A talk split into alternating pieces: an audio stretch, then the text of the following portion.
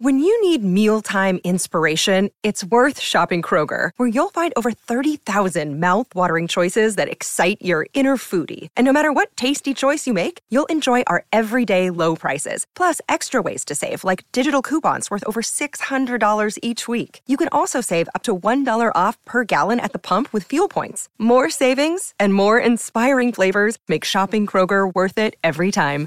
Kroger, fresh for everyone. Fuel restrictions apply. Lots of things are better together hockey, food, golf. How about a cold one on the patio during a nice spring day? But if you really want to take things to the next level, drink some Labatt Blue Lights with your friends and live life to the power of we. Always enjoy responsibly. Beer, Labatt USA, Buffalo, New York. Another day is here, and you're ready for it. What to wear? Check. Breakfast, lunch, and dinner? Check. Planning for what's next and how to save for it? That's where Bank of America can help. For your financial to-dos, Bank of America has experts ready to help get you closer to your goals. Get started at one of our local financial centers or 24-7 in our mobile banking app. Find a location near you at bankofamerica.com slash talk to us. What would you like the power to do? Mobile banking requires downloading the app and is only available for select devices. Message and data rates may apply. Bank of America and a member FDIC. I'm Alex Rodriguez. And I'm Jason Kelly. From Bloomberg, this is The Deal. Each week, you'll hear us in conversation with business icons. This show will explore deal making across sports, media, and entertainment. That is a harsh lesson in business. Sports is and, not as simple you know, as bringing a bunch of big names together. I didn't want to do another stomp you out speech. It opened so, up so many more doors. The show is called The, the deal. deal. Listen to the deal. Listen to the deal on Spotify. This is the GM Shuffle. I mean, that's a joke. Uh, we went out there and stopped them. They had the ball at your 27 yard line. They missed a 45 yard field goal. It was a little wide right. You're losing the game, you freaking idiot. You never stopped anybody. You're listening to the GM Shuffle with Michael Lombardi, presented by DraftKings and VSIN. Here is Femi Abebefe. Welcome to another edition of the GM Shuffle with Michael Lombardi, presented by DraftKings and VSIN. I'm your host, Femi Abebefe. Michael, week five came and went on the Sunday slate, and it was a fun day of football yesterday afternoon and all throughout the evening, buddy. Oh, it was so much fun. I'm five weeks in, have not heard Scott Hanson's voice yet. I, I spent an entire day in silence. It was wonderful. Although, I, I got to be honest with you, Femi, I, I, I'm perplexed every single Sunday. I just, I, I get more amazed with the decision making. And and I think really, you know, I, I, I saw you went through the game books last night as mm-hmm. as I do, and I have a whole sheet that I go through on, you know, recap the game, the drives, all that stuff to kind of just give me a sense of what happened in the game when I go back and watch it. But I think we need a category in the game books of stupidity. Like who was stupid? Like check this box. Like there's so much stupidity going on. Like it is it's almost insulting to the greatest coaches of all time and that leads us into our first game today mm-hmm. the, the Bengals Ravens. I don't know about you, but you know, I'm watching this, and Zac Taylor, he, he doesn't disappoint me. He really doesn't. I got to be honest. He's he's remarkable week in and week out. You know, and I, I think when when I watch him, I never get the sense he's ever watching the game. Like he's just calling plays. Like he should, and if it wasn't for his defensive coordinator Lou Anarumo, I, I, think the whole thing would fall apart. I think that guy should be a coach, one of the coaches of the year. He's tremendous. He's just absolutely tremendous. You know, he does an incredible job. But what made me think this, Femi, was I'm watching it, and I and I can remember a quote that I loved by this guy Jeff Yass, who owns Susquehanna Investments. Now, if nobody knows who this guy is, is he was a, a, a kid from Queens, New York, grew up in the Bronx, went to Queens, he went to Binghamton College, then he decided he wanted to get into the world of gambling, play poker, and horse mm-hmm. racing. And so he moved to Vegas and just using with a couple of his buddies. It's a little bit like the show Rounders, right? Yeah. And and so what he did was he went out there and he started doing his things. He took a beating a little bit, but but then he took that that instinct and that feel for gambling into an investment banking business, right? And so he has a great line. He said the biggest risk is that you have is you have a losing strategy when you think you have a winning one. Being realistically optimistic guards against making this mistake. Okay, so he believes that you have to look at it from a negative standpoint. The other thing he believes is when you look at it, I'm not a risk taker. You know, I, am not a, I, you know, we consider that gambling The difference, Yass says, is a gambler is someone who enjoys risk. We don't enjoy risk. We ideally like to take zero risk in our portfolio. So I'm going to ask you the NFL games are much like they're, they're all a bunch of decisions that are basically you're looking at a portfolio and you're managing against the other guy. At what point do you realize you're taking way too many risk with no reward? Like Zac Taylor, you got the ball down there. What are you doing? It's a three point game. They have the best field goal kicker in the world, right? Like you should be collecting points until you can't collect points any longer. And the point that Michael's talking about is the fourth and goal decision late in the third quarter, 248. At that point, the Bengals were trailing by three. Zac Taylor electing to go for it. But I thought that whole uh, end goal situation was just terrible with the play calling. They ran Philly special, which everybody's ready for now in 2022, at least should be ready for that. And then the shovel pass, which more and more teams are able to defend those shovel passes. That was the call there on fourth down and it ended up being incomplete. The Ravens then went and drove the ball down the field and kicked the field goal to go up by six. But Taylor passed up on the points there. And funny enough, the ensuing possession with Harbaugh in that drive with the Ravens, they had fourth and inches there at virtually the same spot. Harbaugh elects to kick the field goal. And a lot of folks were saying, whoa, what the hell's going on with Harbaugh? Why did he kick the field goal there? But it ends up being that the difference in the game is the Ravens were able to go down and just needing a field goal to win with Justin Tucker being as money as ever. I, am glad you brought that up because I, I, think I thought when I watched that, I thought of that's what got me on Yass is because Yass has this great line about I've quoted him today, but he has this great line about all sports betting and all playing poker, all option tradings are making sure you're betting against someone you're smarter than. If you're not asking yourself, am I the sucker or am I the bait, you get arrogant and you get crushed. Like, I think Harbaugh had self reflection. I think he finally figured out, you know what? I've been the sucker. I should just take points because I'm smarter than the guy across from me. Like it's a chess match. Like why wouldn't I take the points? Like I, his his offense can't make any explosive plays. They had one play of 31 yards in the game, and that was it. I mean, they made no explosive plays. Neither team could make an explosive plays. It was a field goal game all the way. Now you could say to me, Lombardi, look, if he kicks a field goal there, he ties the game at 13-13. Okay, he does. They got Tucker. Tucker's the greatest kicker in the world, right? Okay, he could make it come back and beat you. No doubt, no doubt. I get that. I get that. But at some point, you just, when you don't tie the game up, do you really think you're going to get the ball back? Do you? It, it's tough. And, and, to the Bengals' offensive credit, they had that really good touchdown drive there. But when you look back at those points that they gave up, it's it's difficult. Yeah, I mean, look, they had they had they had in the fourth quarter here, Fem. In the fourth quarter, they had one drive, 13 plays, mm-hmm. six first downs, and they got a touchdown. That was the four, you know, right? They made their explosive play chart. They had one play for 33 yards. That was it. They can't make an explosive play. They can't make one. They can't protect the quarterback. They can't make an explosive play. And they continue to want to go for it on fourth down. He passed up the, you know, John passed up a long field goal early in the game, right? And he passes up points. Like at some point, I, I, don't understand this. Mike Brown, who I have great respect for, you know, he grew up in football. He's watching this guy just give games away, just give games away with his strategy. Like, and if it wasn't for that defensive coordinator, Lou, you know, I mean, I don't know what they would do. I mean, that guy did an incredible job. He does an incredible job each week. He's got to be the most frustrated coach in America. Lou Anarumo is one of the reasons why they made the Super Bowl last year. What they were able to do defensively, especially in those second halves of all those playoff games. And, and I think the the point back to Rounders, which is one of my favorite movies uh, with Matt Damon, the crew. It's if if you can't spot the sucker in the room, you're probably the one that's the sucker. and, and yeah, I mean, like I don't understand how we don't take this. Why is not? Why isn't we? Why aren't we spending more time understanding who our opponent is in this chess match? Like, why aren't mm. we hmm. doing that? Like, aren't we watching the game? Like, okay, look, I, I, I get the fourth quarter's a standalone game. I get that. But at some point when we're watching these games, like why are we taking these all these risks when we're not getting any reward out of it? I, I, mean, nobody talks about it, but how many games have been lost by not taking the points? I mean, we'll get to him in the next block, but Kevin Stefanski might be the leader in the clubhouse here. Now he's got the analytic department there at Cleveland all behind him. But at what point does the analytical department come out and say, you know, we blew that call? Like they never, they're they're never wrong. They're never wrong. Like and, and I don't understand, and I don't want to give analytics a bad name because I do think there's a part of it that makes sense. But what about blending and finally looking at the game and figuring that out and doing what Yass says is basically figure out who the sucker is in the room? Like, why don't they do that?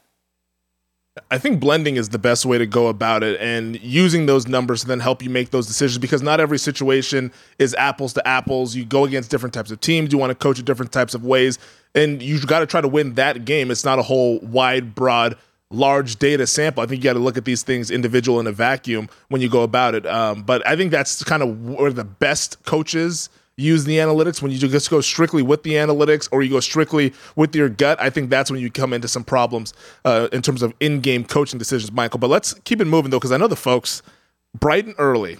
The tweets were flying in, Michael. Oh, they, oh they, they, they, they want to know your take on what we saw across the pond overseas in London at Tottenham Stadium. The New York Giants, Michael, they're back in the New York groove. They're ready to go, man. They're ready to go. Their fans we got a New are York happy. minute. Where's Don, where's Don Henley? We got a New York minute here coming up. Us Harry woke up just all in black. You know, I, I mean, look, I would like to present. To, first of all, I think shouldn't they knight Don Martindale over there after what he did? I mean, they should just yes. knight the big man. Sir, you know, I mean, that was remarkable. yeah, Sir. We should start calling him Sir Don. You know, you know. I mean, if Elton John can have a Sir next to his name, why can't Martindale have Sir Don? We'll just call him Sir Don. You know, but yeah, I mean, look, I think, look, I, I have been very critical of the New York Football Giants for five years, rightly so. Mm-hmm. But I think this is this should be a documentary on what you must do to give yourself a chance to win the game. The formula is not always going to work, but I give I think Mike Kafka the last two weeks has been outstanding calling the game. I think he's been outstanding. He kicked the shit out of out of out of Joe Barry. I mean, literally took him to the woodshed. I mean, Joe Barry was a play late and a dollar short on every single one of his calls. He never got the rhythm. And if if Joe Barry doesn't believe me, I'll I'll send Big Daddy all his texts. I'll send uh, Joe Big Daddy's text because Big Daddy wanted to leave a lot of people in London yesterday. He was very content with having not having them come home. But I, I, I thought that this is an example of how do you strategize the best way to win the game and then make adjustments during the game to figure out a way to win the game. Right? So, like, let's take it. The, the, the Packers had three drives in the second half. That's all they had. Right? Mm-hmm. And they never scored on any one of them. They had one three and out. They didn't score on any of it. Rodgers took, which to me is one of the most critical mistakes in football that you could ever take. And if you ever are a quarterback coach that listens to this or an offensive coach that listens to this, if you don't have a picture of a football field in your in your in your quarterback meeting room where the there's where you highlight the places on the field where a quarterback cannot take a sack. He just can't take a sack and where the play caller can't call a risky play. Okay, if we get sacked here, we're out of field goal range, right? So I know it's third and 17, but I mean, right now we're we if we get seven, we're going to get three. What's wrong with? I know people don't like three points. I understand that, but if we get that, but but that's what happens. And all the Giants did was stay hung around. They're seven. They're down seventeen to three. Joe Barry can't get a stop. Can't get a stop. Can't get a stop. Doesn't pressure. Doesn't get any pressure on Daniel Jones. Doesn't speed him up. Daniel Jones is playing well. Doesn't turn the ball over. Even though he fumbled, he didn't turn it over credit to the. I mean, this is an example of how not to lose football games. It's Belichickian 101. Daboll coming from that Belichick Nick Saban tree there. And to your point, and to Mike Kafka, what he's doing offensively, calling the plays. I know Daboll is kind of probably the the big picture guy, but on the game day, Mike Kafka is the one that's calling the plays. After the first two drives for the Giants, which were three and outs for them, they went field goal, touchdown, field goal, touchdown, touchdown, and then safety toward the end of the game when they were just trying to run the clock out never there. punted. That that's that's never impressive, punted. man. Never punted, and and, and and and Green Bay never forced a negative play. Every time Green Bay forced a negative play, they got called for defensive holding, which mm-hmm. I thought were legitimate calls. I mean, at some point, aren't you on the sideline saying, look, we got to disrupt this thing now? We're going to have to force this guy to get the ball out of his hands pretty quick. Like, we got to heat this guy up. I mean, he played really well. I mean, he threw the ball. What did they have? They had they had 52 rushes and completions. Think about this. Okay, I, rushes and completions, you know how I feel about those. Mm-hmm. And they only had six incomplete passes. Six incomplete passes. Meanwhile, you know, my man over there, as Big Daddy would call him, LaFuck, he's got 45 rushes incomplete. He's got 14 incomplete passes, right? You know, they they were four of 10 on third down against Martindale. Now, can I just tell you a story? This is a it goes back to when Martindale was in Baltimore. Mm-hmm. This blew me away. This has one of been one of my pet peeves since I've been doing the pod. Is Martindale's coaching in Baltimore against LaFleur, who's the offensive coordinator in Tennessee, and I think I think they were 0 for 11 on third down against the Baltimore Ravens that day. And then Oof. LaFleur gets the job. Martindale doesn't even get interviewed, right? And I'm like saying to myself, like, wait a minute, did anybody watch this game? How can you hire a guy who was 0 for 11 on third down and the guy who made him 0 for 11 you don't even interview? Like, this is how bizarre it is. Like, we're in bizarro world. Like, I mean, if Martindale does, like, everybody thinks Martindale's Rob Rex Ryan, right? They all think, I, I've never felt that way. I think he's Bill Parcells. I've always thought he's Bill Parcells. I think he's probably more, uh, you know, uh, uh, gregarious than Parcells, yeah. but he's pr- but but what people don't understand about Parcells is how smart Parcells is, right? Like like he's really smart. Like he's really smart. And and if you're having a conversation with him and you don't bring your A game, you're going to sit in the bucket back of the shed, right? You're going to get your ass kicked. So like and and, I, and that's to me what bothers me like these people like I tried to get Joe Douglas to interview Martindale and, and, of course he never responded to any of my texts but i tried to get him to say hey you should and, and the word i got back was well he's just like rex. No he's not. He's really smart. Like they're not like you label people wrongly. It's so unfair i mean you know i don't know if if if prince is if if charles is going to do it but somebody should knight the bastard over there i mean seriously i mean aaron who was the first person aaron rodgers went up to yeah i mean he went up to him I mean, LaFleur went over to him. They didn't. They couldn't get it. Like they don't. Under, like LaFleur's never had success against them.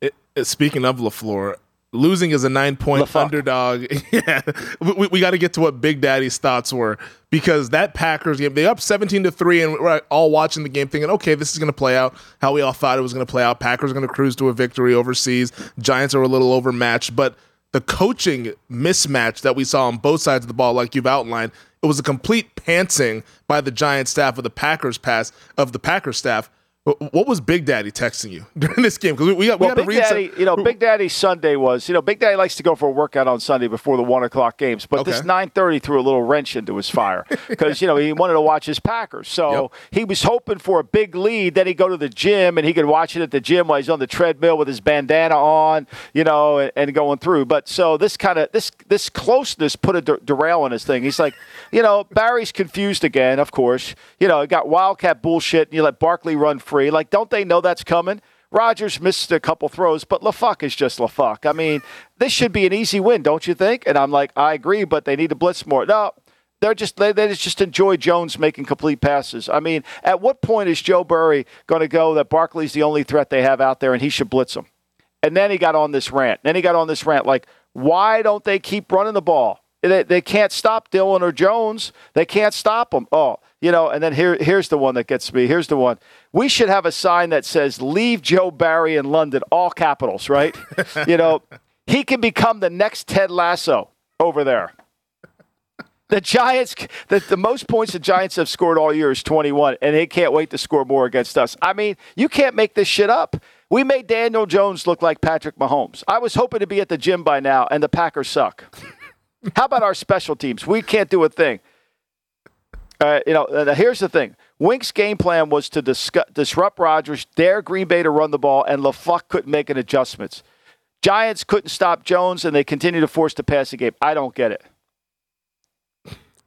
this is when he gets me the best. This, yeah. this is when he's at his finest, right? so then he goes back. At, then this is when he goes back into the the drafts. He kind of ties everything back to the draft. He loves to do this, right? Savage is regressing. Stokes is another another uh, blown first round pick. Traded up for Savage. We let Hyde go. That's a brilliant fucking move. Oh, we had Ha Ha was supposed to be the replacement for Hyde, a safety who doesn't like to hit anybody. Now he's out of the league. I mean, you can't make it up. You, I mean, th- I'm reading it. I'm not making it up. Ha ha! Clinton Dix is catching strays on the fire. Uh, oh, just, just ah, I was having a nice Sunday somewhere. He catches strays from Big Daddy.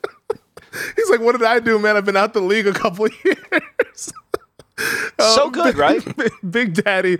Uh, I'm sure he's not the only Packer fan that feels that way, as they have some serious problems with that team now, three and two on the season. Maybe they'll get it corrected. They got another New York team. This time it's going to be over at Lambeau with the Jets coming up this weekend. But Michael, the New England Patriots, we saw them just absolutely wow. blank the Detroit Lions yesterday afternoon, 29 nothing. And I'm not even sure if it was even that close when you take a look at the box score. New England, six and a half yards per play. Lions just under five yards per play as Belichick versus Campbell. It was a blowout on the score sheet and on the field.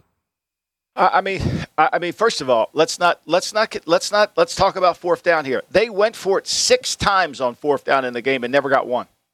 Never got one. They started out the game trying to go for it on first down, and it gave the Patriots field position. And Belichick takes five field goals. Doesn't even apologize for it. Just takes them. I'll just keep collecting points. I go into halftime up 16 nothing. I'll just keep collecting points. Who cares? They'll turn it over to me. I, I don't really have to do much. I mean, my quarterback threw four incomplete passes the whole day. I mean, this is like the, one guy's managing the game to win the game. The other guy, I don't know what he was doing. I don't know what they were doing. Mm-hmm. I mean, to me, you know, it, it, it was. I, I, still don't get. I mean, everybody loves Dan Campbell, tough guy, all that stuff. Like to me, this is about strategy and chess. Like you know, you're going into New England. You know he's going to play this close to the vest. You're, you're gonna. You want to keep this because you've got the better offense, right? Yeah. You got the better offense. They're playing a rookie quarterback. You get shut out. You get shut out. That's... I mean, I, I mean, how bad is that? It's it's really bad. It's really bad. Real quick though, before we get out to the next break, uh, what about Bailey Zappe? What did you make of him in his first start? Well, I mean, look, they had they had 52 rushes incomplete. He only had four incomplete passes. I don't think he had to make a really hard throw. I thought he was mature. Mature. I thought he was poised. You know, and played from in front. You know, he didn't try to take any chances. They had a nice scheme. You know, I, I mean, Stevenson was tremendous running the football, yes. breaking tackles. I mean, it was exactly the way Bill wanted the game to go. He wanted to slow the pace of the game. I mean, he held him to 4.9 yards per play. Slow him down, you know, grind it out, make them have to play tough, make them have to be fit, make them have to play outside of a, you know, a, a, a seven on seven game, which is what they're good at doing. And they did. And and and Goff reverted back to the Goff when he got pressure, he got sacked, you know, got got a lot of heat on him, and then he fumbled the ball in the pocket. And, and of course it results in a turnover. All right, Michael, you teased it. Stefanski, Staley, it went down oh, in Cleveland. Get ready. You better get your seatbelt on. That's your boy Stefanski. You better bet your goddamn seatbelt on. I'm coming for him. I'm about to buckle my seatbelt, but first let's take a break here. This is the GM Shuffle with Michael Lombardi.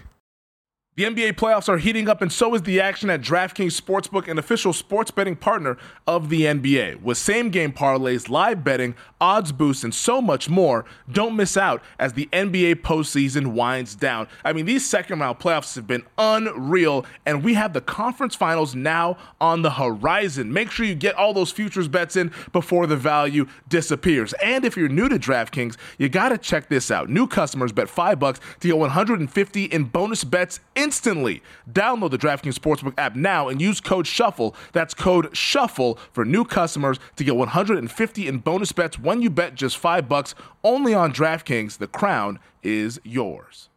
Gambling problem? Call 1 800 Gambler or in West Virginia, visit www.1800Gambler.net. In New York, call 8778 HOPE NY or text HOPE NY 467 369. In Connecticut, help is available. For problem gambling, call 888 789 7777 or visit ccpg.org. Please play responsibly on behalf of Boot Hill Casino and Resort in Kansas. 21 plus age varies by jurisdiction, void in Ontario. Bonus bets expire 168 hours after issuance. See dkng.com slash bball for eligibility and deposit restrictions, terms, and responsible gaming resources.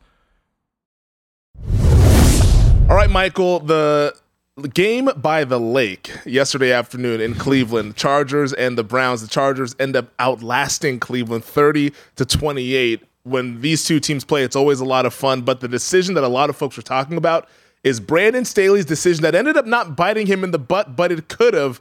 The fourth down that he decided to go for with 113 left to go on his own 46 yard line. Here's what he had to say when asked about it by the media. We'll get your thoughts on the other side. I just wanted to finish the game with the ball. Felt like we liked the play, liked the matchup. knew what coverage they were going to be in, and um, we wanted to finish the game on our terms on third down. We felt like we had a good run up against that defense, um, had a pass solution. Um, they defended it well.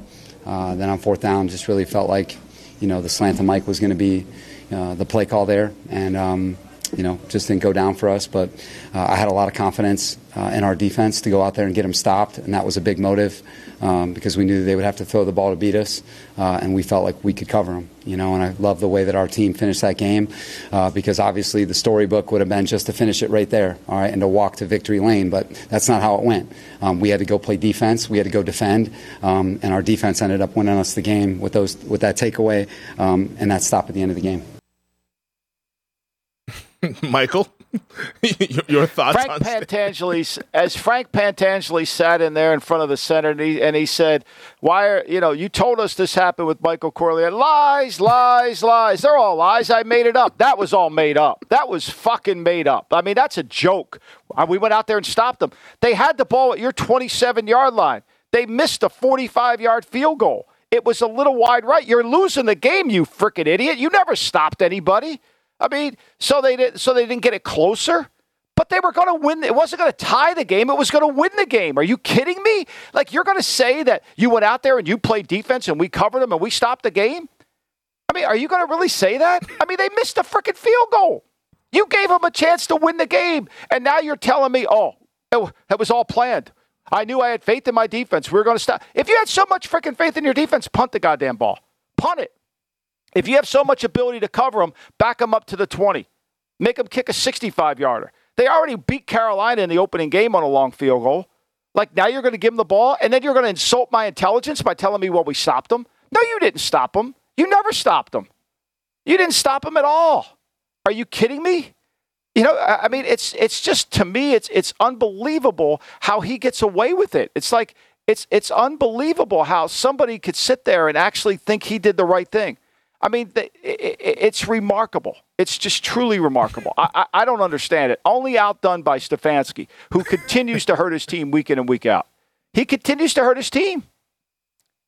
He continues to hurt his team. Before we get to my guy Stefanski, uh, we were all watching the Brandon Staley thing with the Chargers play out, and once again he's rolling the dice, and and this is not even analytics; he's just rolling the dice blindly. But what the most interesting reaction that we saw on social media was from his own player. Keenan Allen, who wasn't at the game, he was tweeting on social media. He has the hamstring injury, so he's been out the last few weeks. But Keenan Allen tweeted, What are we doing? And that's the cleaned up version of what he tweeted. It was WTF are we doing?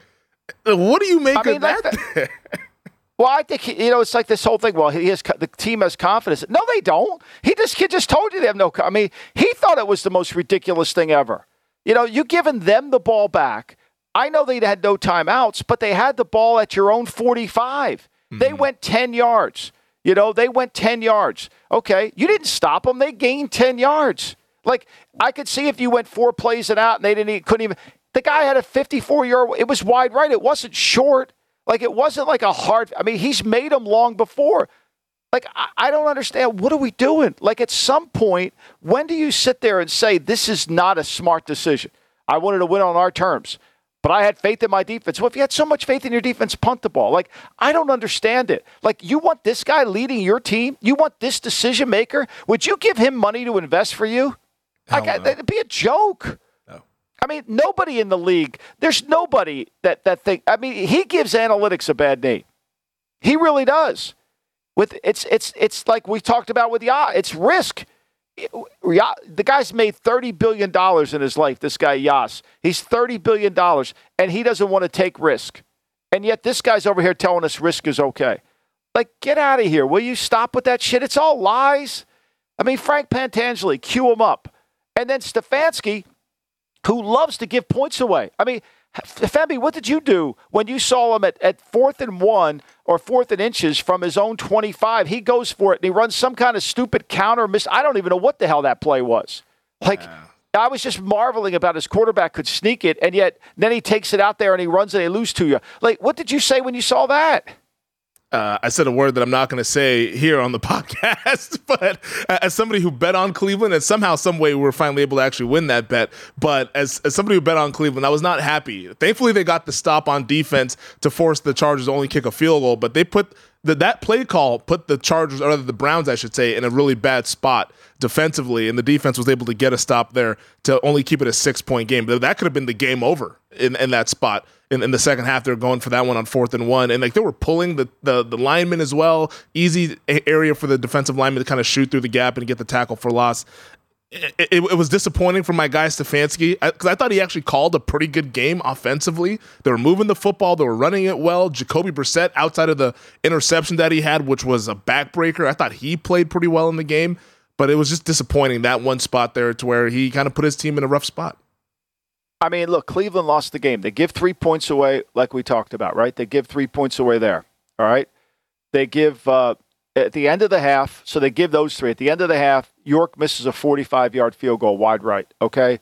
That was really that that was a backbreaker. I mean, they took the ball from with 148 to go in the second half. They drive it all the way down, and he misses that kick, and that that that hurt.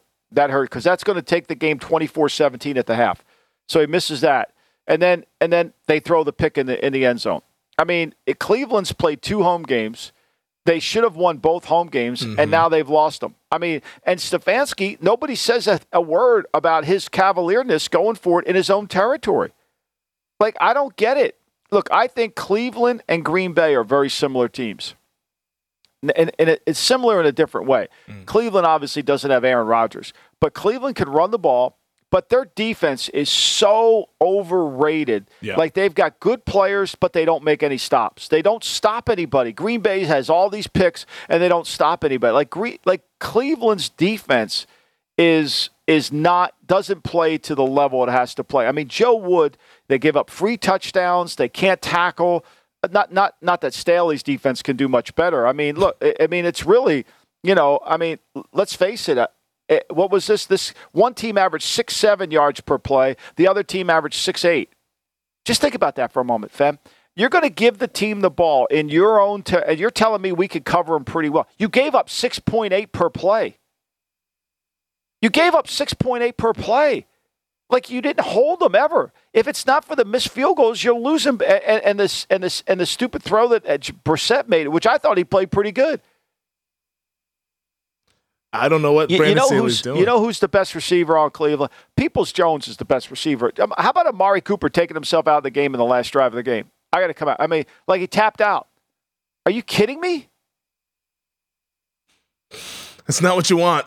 It's not what you want from your number one wide receiver, but some, someone had to win this game. You mentioned Stefanski's cavalierness. It was only outdone by Brandon Staley, who the I guess the football guys were shining down on him yesterday with Cade York missing that 54 yard this, field. I, you want to know why? You want to know how? Like his players don't even buy it. Like no. Like it, I could see if Keenan Allen came out and said, "Man, great call, coach. We're behind you."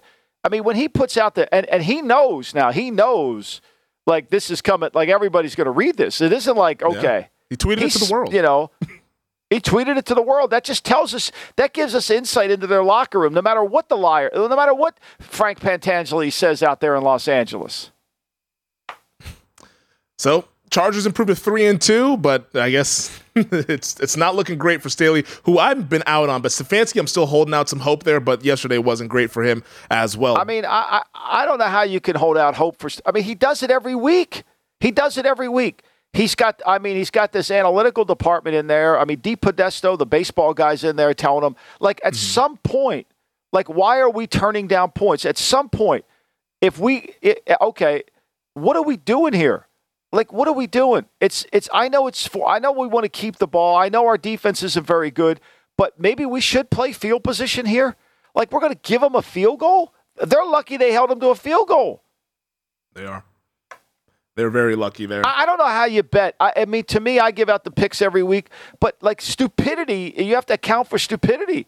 Like, there's so many teams you can't bet on because of their stupidity. Flipping a coin. Uh, a game that I did bet on, won some money on, is my Dallas Cowboys. Michael, they went ahead and beat the Los Angeles Rams twenty-two to ten. An impressive defensive performance there. Cooper Rush once again leading the Cowboys to victory, at least from a quarterback record standpoint. They're now five and zero as a starter, four and zero this season. Uh, what did you make of the Cowboys' performance yesterday against the defending world champion Rams? I mean, much like the Giants. I mean, how not to lose the game, right? I mean, how to not lose the game? The Giants, the the the the, the Cowboys had 10 first downs in the game. They mm-hmm. averaged 4.5 yards per play. 10 first downs, you know? but bad. they didn't turn the ball over. They played smart, you know? I mean, they gave up a fourth down on a fake field goal. They they beat the I mean, I don't know if Matthew Stafford will get out of the ice tub all week. But you know that uh, that fan that asked us the question last week about the identity, it really got me thinking. Mm-hmm. You know, so let's go back through Sean McVay here, who I, I think Sean McVay's a really good coach. I'm not arguing that. But when McVay got there, he assessed his team and he basically determined that Goff is a play action passer and this offensive line is really a play action team. And so they that they, they hid Goff, which a lot of people fell for it. A lot of the worldwide leader analysts fell for it, that he was this great quarterback, right? They fell for it. But they hid Goff, and what they did better than anything is they hid the line. They really hid the line. They got the line to play above its level, but they hid the line because it was all play action. They rarely got behind in games to expose the offensive line. Okay. So they, they Goff took him as far as he could take him. And we all know that McVay basically told the owner, hey, look, we, Goff can't win us a title. If you if you want to win a title, we got to get Stafford. Okay, so the owner goes and pays for Stafford. But so when Stafford comes in, they abandon the the mentality that Goff had. So instead of taking Goff's program and, and making it better with Stafford, they've taken a new approach, which has now exposed this offensive line. And, and it's now they're running really, if you want to be honest, they're running Detroit schemes. He's getting the shit kicked out of him. He's picking himself off the ground every time. His interception percentage goes up just like it was in Detroit. You know, they don't consistently move the ball. He makes some incredible throws, they don't have they can't run the ball. They can't control the line of scrimmage, and when they play against a really good front, they get their ass kicked. Yeah, and the Cowboys had a really, really good front there. And that was one of the matchups that we were talking about when we previewed the game. It's like, how are they going to be able to block? We just saw them on Monday night have trouble trying to block Nick Bosa in that 49ers front. Here comes Micah Parsons, Demarcus Lawrence in that front. I mean, it, it, was on the third play of the game, Michael. We saw the Cowboys get the sack fumble on Goff, or on Stafford, I should say, and then Demarcus Lawrence runs that in for a touchdown. I, mean, how good was that? Like, like the Cowboys' defense and just what they're because a lot of people are saying, "Hey, should they put Dak Prescott back in?" Yes, if you watch the Cowboys play offense, you know that they need Dak Prescott. But the defense, though, was the real story for I think this team here, where they've yet to allow 20 points in the game through five games this season. Yeah, I mean, look, they they got to take the same approach, right? That they're using with with with with uh, with Coop with with Rush they got to take the same approach and just put Dak in there and just get better at it. Like, don't change what we're doing. Like, enhance it. It basically the Rams just gave you the blueprint on how to screw it up. Like, if the Rams stay with their approach and try to run the ball, they can. But if they don't, then it becomes a problem. And I think that's what they should do. We've got breaking news, Femi. Oh, did you, did you get the thing off across the ticker that I that I just saw as well? Yep. Mm-hmm. Yeah, sure did that's uh and for those of you listening to the podcast this is just coming in right as we're taping the pod. The panthers have fired head coach matt rhule this is coming from all the insiders the adam schefter tom pelissero it sounds like it will be Steve Wilks who will take over as the interim head coach in Carolina. We were going to get to this game, Niners beating the Panthers yesterday, thirty-seven to fifteen. But now with the news coming in here, Michael, um, what are your thoughts here with Matt Rhule, who we talked about last week? Said, hey, is his job in jeopardy now after an eleven and twenty-seven record through three seasons? He's out in Carolina. Well, I like Matt a lot, and, and, and I don't think this this doesn't change my mind on on Matt Rhule as a coach. It really doesn't. I mean, he didn't win. I, I don't think he got. I think he made the team better from the time he got there till the till now. Uh, but like what happens to all of us in the industry, if we don't fix our quarterback from the very first day we walk in the building, we can't outrun it. We can't outrun it, and because we can't outrun it, it it's a problem and you know, and unfortunately, the ownership lost confidence in him I, I, I don't understand. They gave him a seven year contract, and after year three, but these losses continue to mount. It isn't like they were playing with with a great quarterback and they're losing games. I mean, mm-hmm. Baker didn't play very well. They just never solved the quarterback. I mean, Matt will bounce back from this. I mean, this is going to be a hard thing because I think he's really a good coach. I think he's a really good person. I, am not saying that because my son works for him, because I know Matt. I've got to know Matt. I've spent time with Matt, and Matt Matt is one of the really one of the guys in, in, that are that are good. He wants to continue to learn. He's not egotistical, but unfortunately, in this situation, it just became you know where they couldn't they couldn't get confidence they couldn't build themselves off of and they kept and they lose too many close games and they never fixed the offense frankly you mentioned how they weren't able to find the quarterback. They went through a number of options. I mean, we saw Teddy Bridgewater, the quarterback for the Panthers, Sam Darnold last year. Sam, Sam Darnold ended up getting hurt in injury with the the preseason ankle injury that he suffered this past year. But they, they've gone through different hoops. Matt Corral, who they drafted in the middle of the draft this past spring, he gets hurt as well. So you don't even get a look at him. Then Baker Mayfield, the trade that they make, and it simply hasn't worked out with Baker Mayfield in Carolina um, with this offensive, uh, the weapons that they have out there. It, do you know? Do you think, or have a reason I should ask you as to why this didn't work out with the quarterback? With Baker Mayfield because we all thought that hey maybe Mayfield coming in he could stabilize what is a roster that has talented players. McCaffrey's healthy. DJ Moore is a terrific wide receiver. Robbie Anderson has some deep threat ability. Why do you think it didn't work out with this particular quarterback?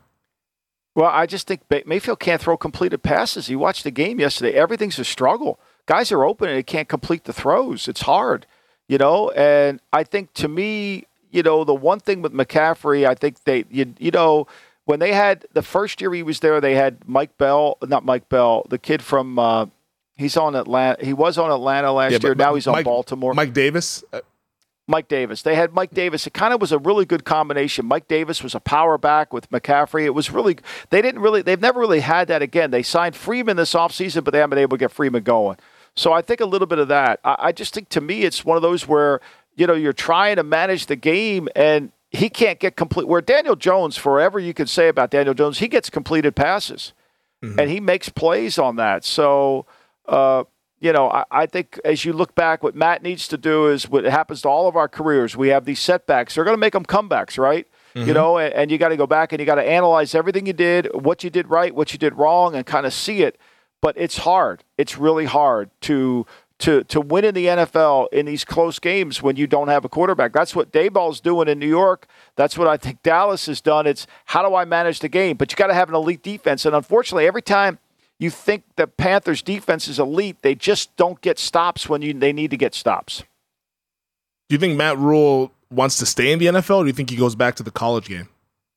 I would think Matt Rhule would take a year off and just kind of chill. I'm sure mm-hmm. he's going to have ample opportunity to go. I mean, if he wanted to go in the college game, he could have had the LSU job last year. Yeah. I mean, he could have everything. Now, I mean, I would think Auburn would come to him and offer him a boatload of money to go to Auburn, you know, because he could compete there. I mean, just because he doesn't coach well in the NFL doesn't take away from what he's done, turning Temple's program around, what he did at Baylor. You know, unfortunately, it's just the NFL is a, a hard, hard league uh, especially when you don't fix the quarterback. Because you know, look, the other thing I think, so you know, he's sitting there. What the year he picks Jaycee Horn, right? Everybody wants him to pick the quarterback there. Where would they be if he picked Justin Fields right now? I mean, you know, you know how I feel about Justin Fields and that, but it, you can feel all the way you want about him. You can feel all the yeah. way you want about him. He would be, you would be, you might be better off. You know, it would the media would be okay, but unfortunately, you know, and I think too, what what happened is this cloud that hung over Carolina all off season that this mm-hmm. Rhule it was make or break. I think that yeah. kind of broke them. I really do. There was so much pressure on them to win early that I think that that that and it was self inflicted pressure by what they wanted. So.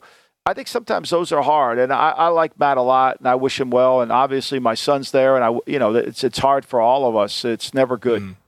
Yeah, no, we're, we're, we're wishing them well, and, and, that's like you mentioned the hard part of the business. Uh, it's a very results oriented business, and if you don't win enough games, you're going to end up getting fired. There are a lot of coaches that have been fired who have won Super Bowls, so uh, it can happen to anybody. But Matt Rhule once again fired by the Carolina Panthers. We'll take a quick break, Michael. We'll get to the rest of the games here from Sunday. I'm Alex Rodriguez, and I'm Jason Kelly from Bloomberg. This is the Deal. Each week, you'll hear us in conversation with business icons. This show will explore deal making across sports, media, and entertainment.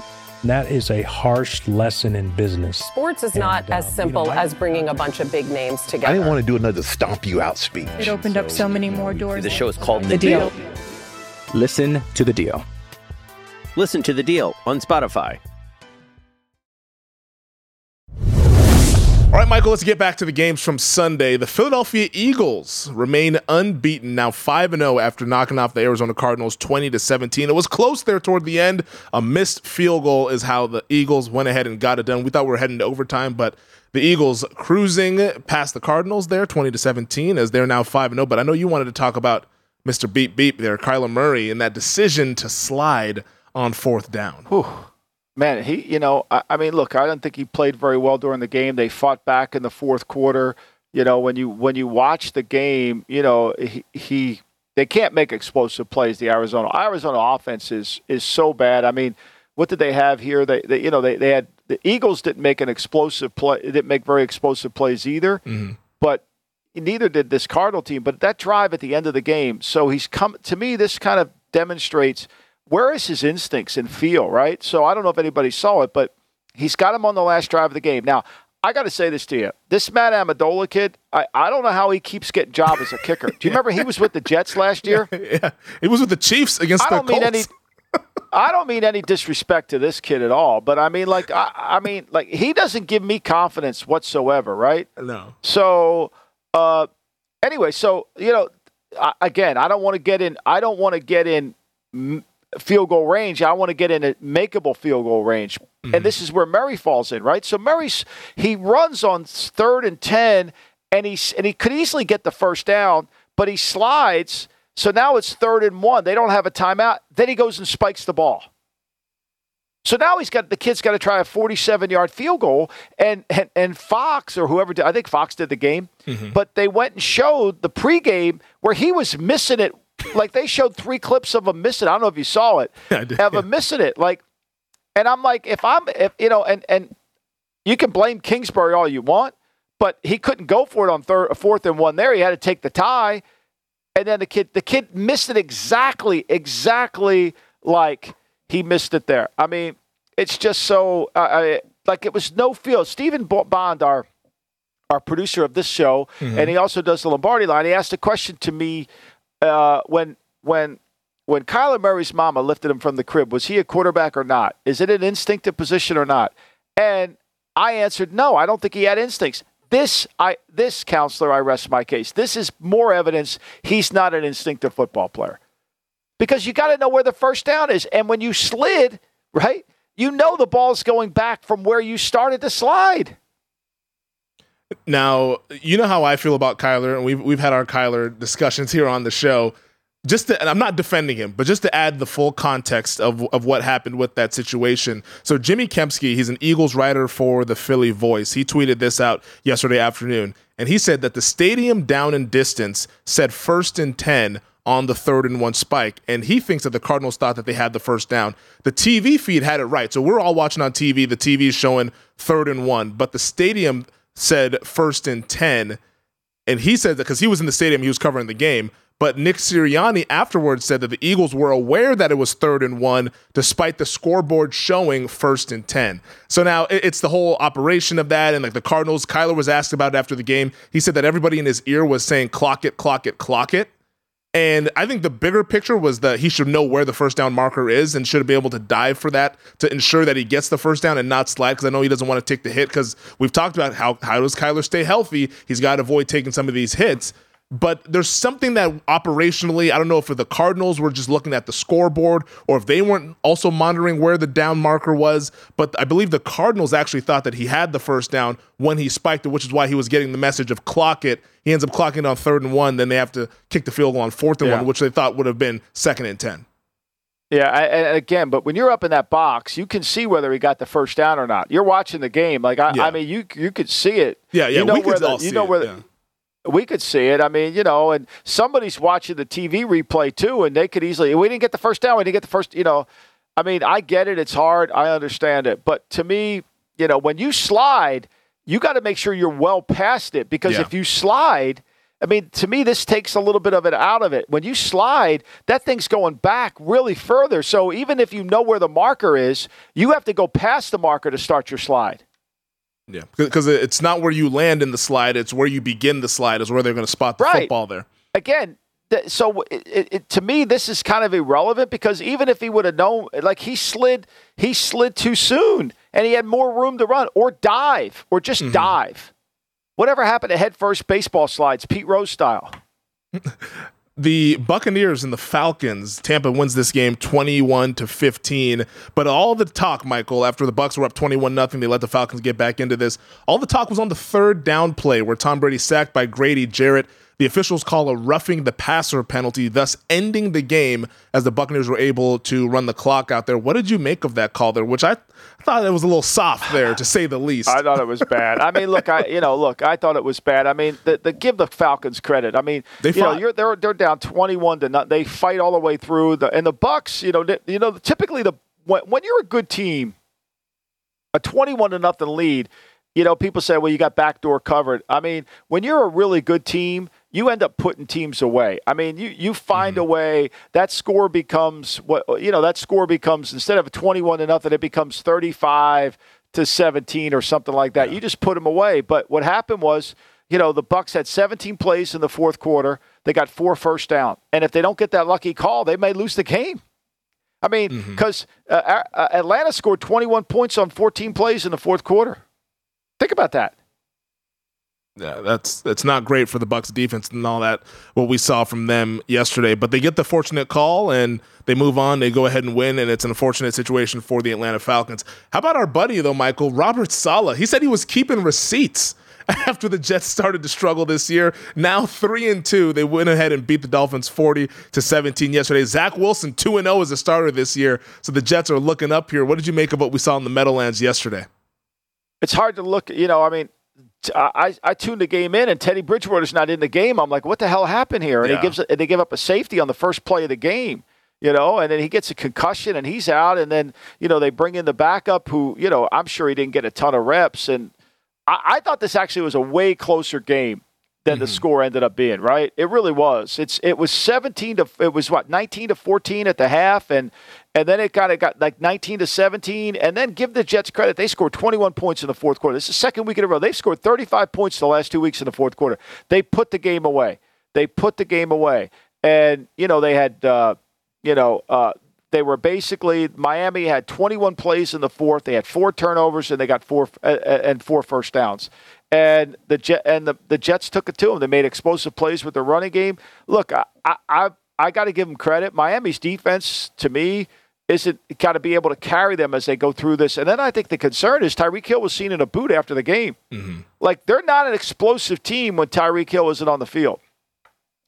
If Tyreek Hill doesn't play, this team could be in a lot of trouble. Jaylen Waddle's been really good and they got a lot of speed, but Tyreek Hill is what's going to make this offense go. And Bridgewater, now he's kind of in the concussion protocol. He has an elbow issue. Tua, we know that he's going to be out for a little bit of time here. It's going to be tricky for this Dolphins team to try to tread water. We're about to learn a lot about Mike McDaniel of upcoming here in these next couple of weeks. Uh, let's go to our nation's capital, though, Michael. The Tennessee Titans, who started the year 0 2, I believe it was, now 3 2 after they beat the Washington Commanders 21 17. This game came down to the very end. Carson Wentz throwing the game ending interception there at the one yard line as time expired here. But the box score I mean, looking at this, and I was tweeting about it last night. The, the Commander should have won this football game, but they found a way to lose it. Titans go ahead and win, and uh, I lost my bet, as many others lost their bet who backed this well, Washington team. I, I, I, tweeted back to you. They were yep. one for eleven on third down. Like, how do you win a game when you're one for eleven on third down?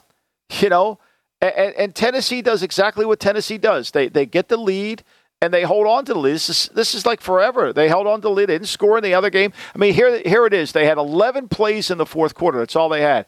They got one first down and won the game. They got one first down and won the game. I mean, and, and, and you're putting the game in Carson Wentz's hands to win the game at the end, and you, you're surprised he throws a pick or makes him. I mean, he had three fumbles in the game. You're lucky you got him back. You're lucky you got him back.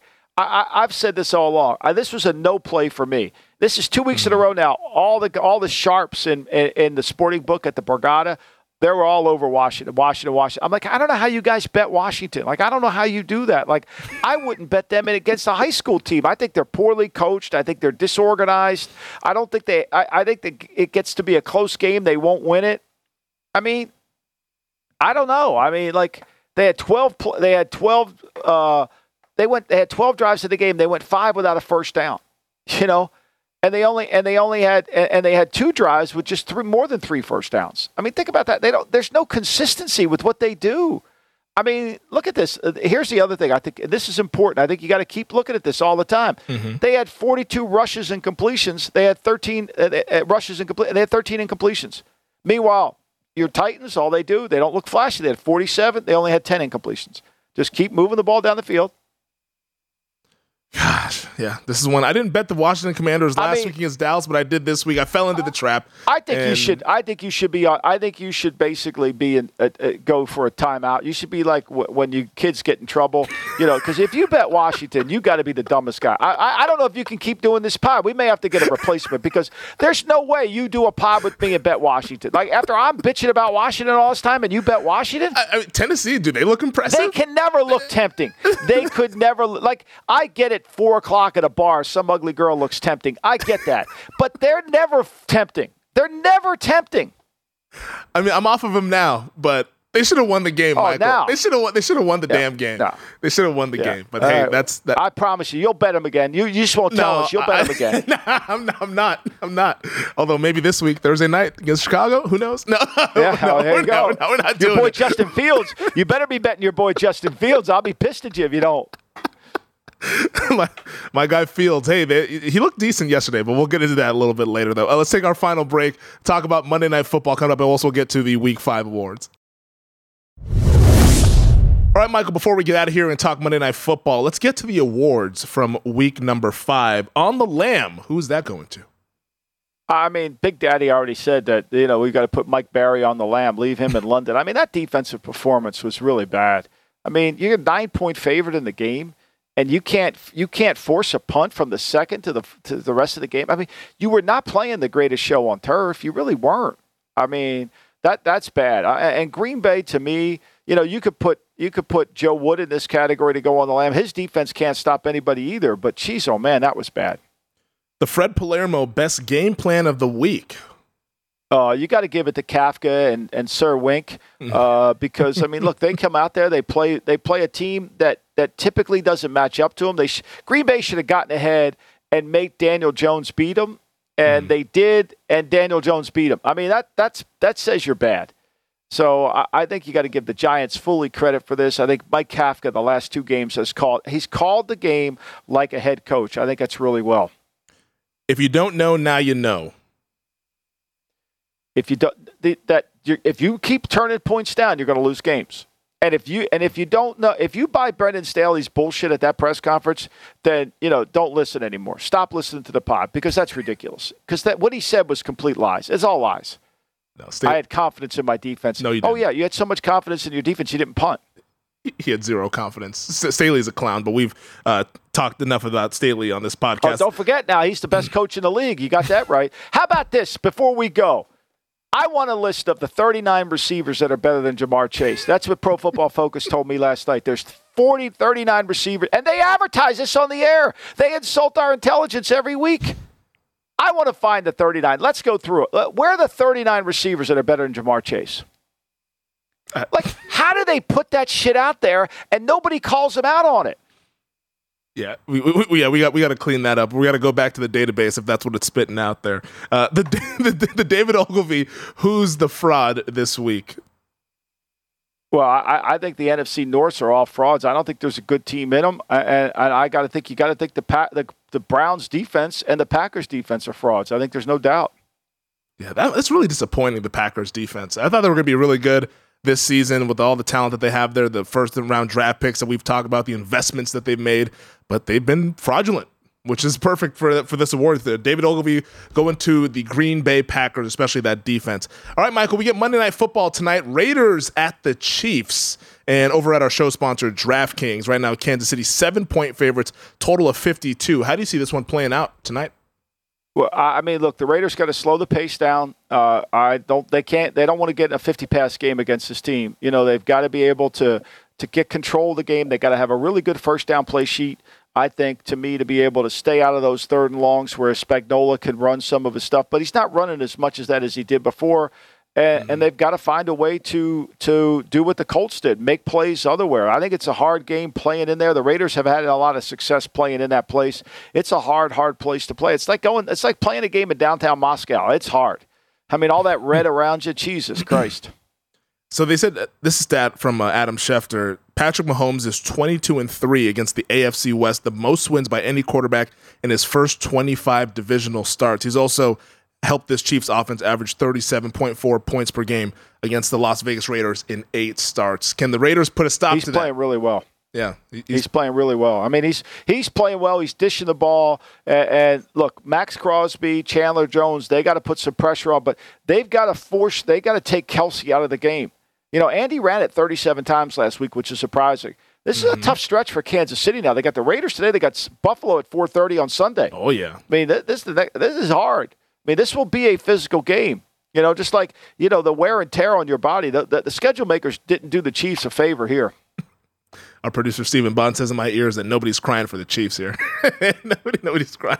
He's got a big one on deck Sunday. That's going to be a lot of fun. The Sunday oh, afternoon. Yeah, we'll get to, Bills we'll Chiefs. Seat, we'll have to give him your seatbelt. I we'll mean, honestly, Bills Chiefs, and then Sunday night Cowboys Eagles. Next Sunday is going to be a whole lot of fun. But this episode, Michael, was a lot of fun. Thank you as always to all of the viewers and listeners. Subscribe, rate, and review wherever you get your podcast. Thank you to DraftKings. Thank you to VSiN. Thank you to our producer Stephen Bond with us on the ones and twos like he always is. And thank you to you Michael. It was a lot of fun, man. Thanks, Femi. I appreciate it. We got to thank Clemenza too for making an appearance. We appreciate it, and Big Daddy too. Big yes. Daddy's a hit in every parade. Yes, Big Daddy. We hope all is well. Maybe the Packers can get back on the right side against the Jets this Sunday. But that'll do it for us. We'll talk to you guys Thursday.